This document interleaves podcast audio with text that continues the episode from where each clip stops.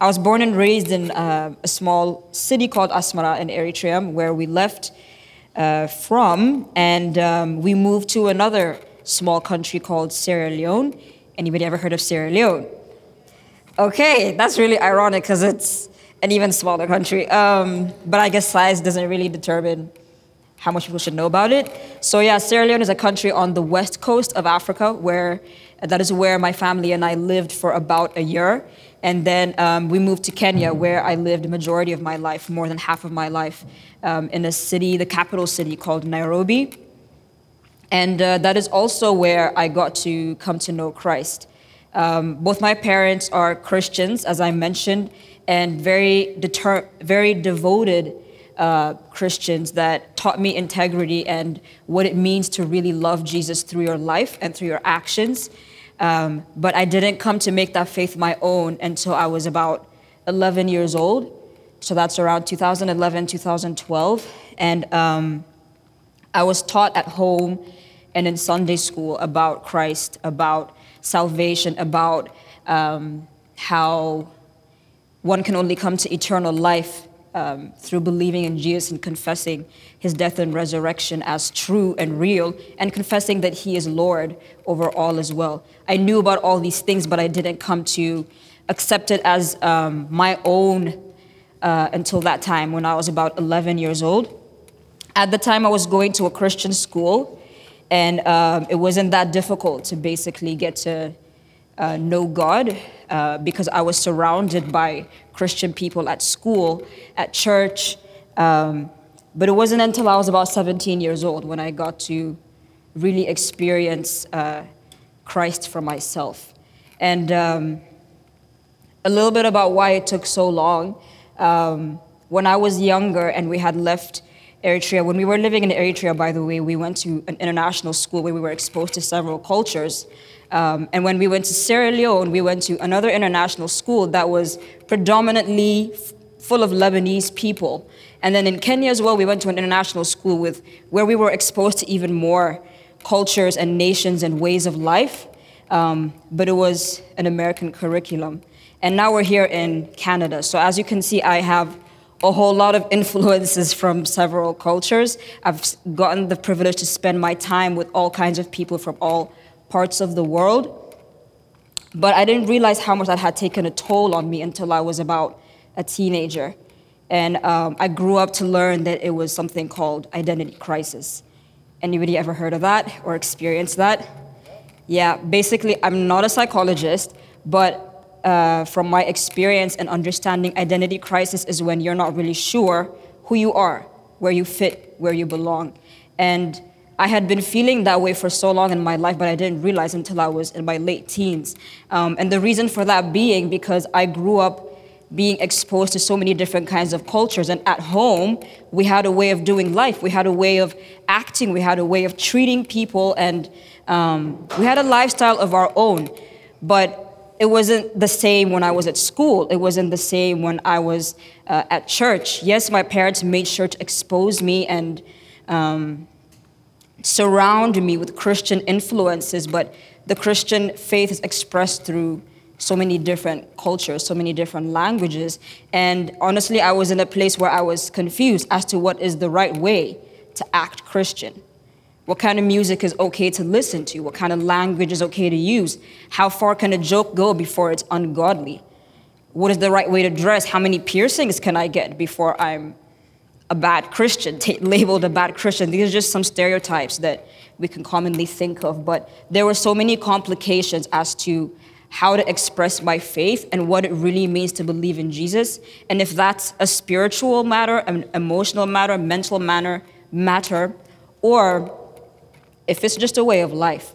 But when I was 17, um, and I had to leave school before graduating, I got the opportunity to I had a whole lot of time in my hands, and I got the opportunity to get to know God for myself. So, as I was telling you, I have known about Christ and I got saved at a young age.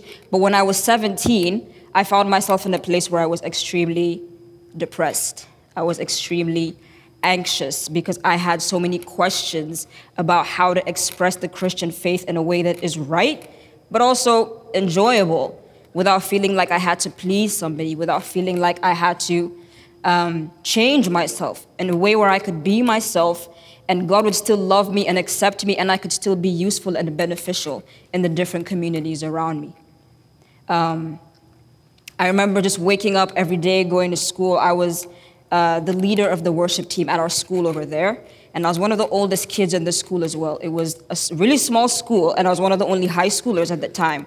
So, as you can see, I had some kind of influence.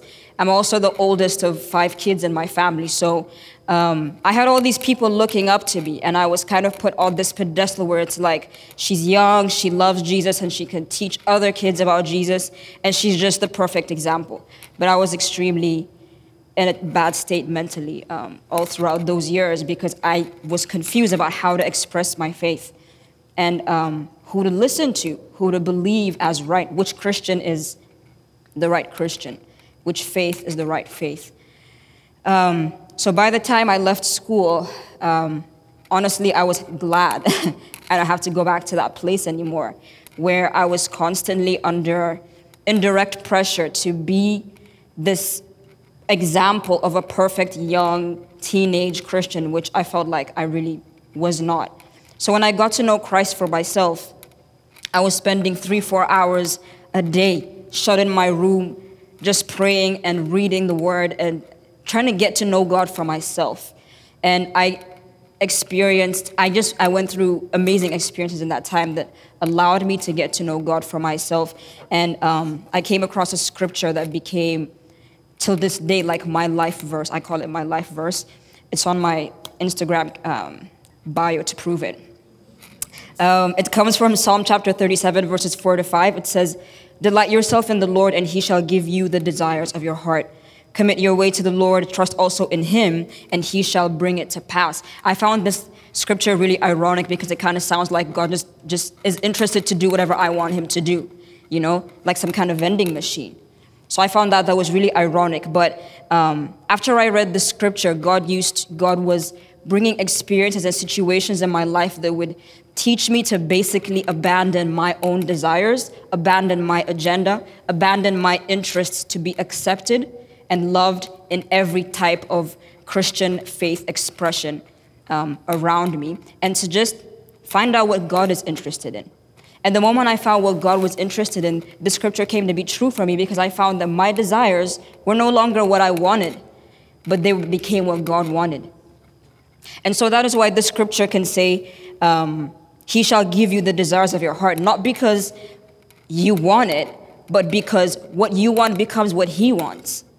Right? When God um, instills His uh, his will, His scriptures into your mind, into your heart, and you begin to meditate on them, and He gives you experiences um, to connect those scriptures to real life, your heart and your mind changes to the point where all you want is whatever He wants.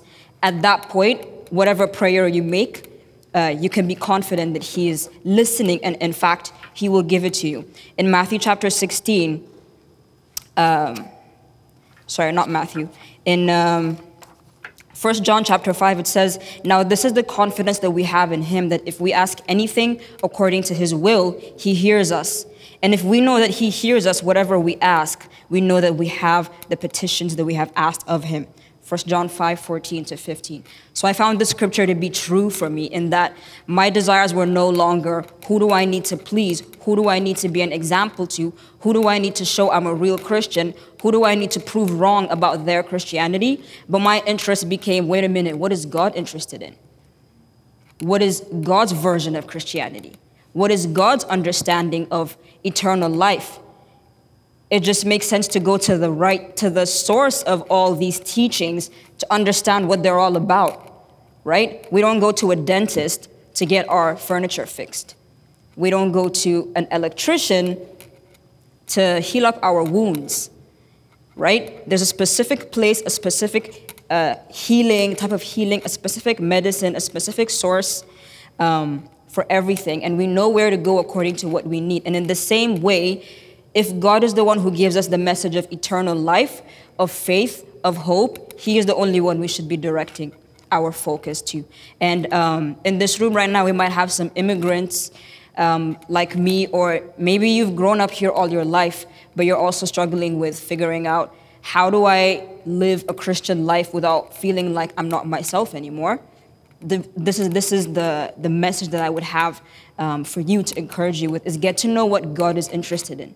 Get to know what he wants, get to know what he likes, get to know what he enjoys and what brings him joy. The Bible tells us about how the Holy Spirit grieves and how he also experiences and feels joy. But we can't get to know them until we ask. So we have to seek God. We have to delight ourselves in what He delights in and purposely decide to enjoy what He enjoys. That's a deliberate action according to the scripture. It's a verb, delight yourself. When we put our interests in God, we find that our interests are transformed to become His. And in that way, our uh, viewpoint and our outlook on life, on the Christian faith, on ministry becomes, we can be confident, becomes accurate because we have aligned it with um, what the scriptures tell us, what God tells us through His Word. Um, so, yeah, that was the message that I had for you guys today in the few minutes. But um, feel free to meet me, talk to me, get my contact if you want to discuss more. Um, I'd love to get to know you guys more individually as well. Thank you for this opportunity.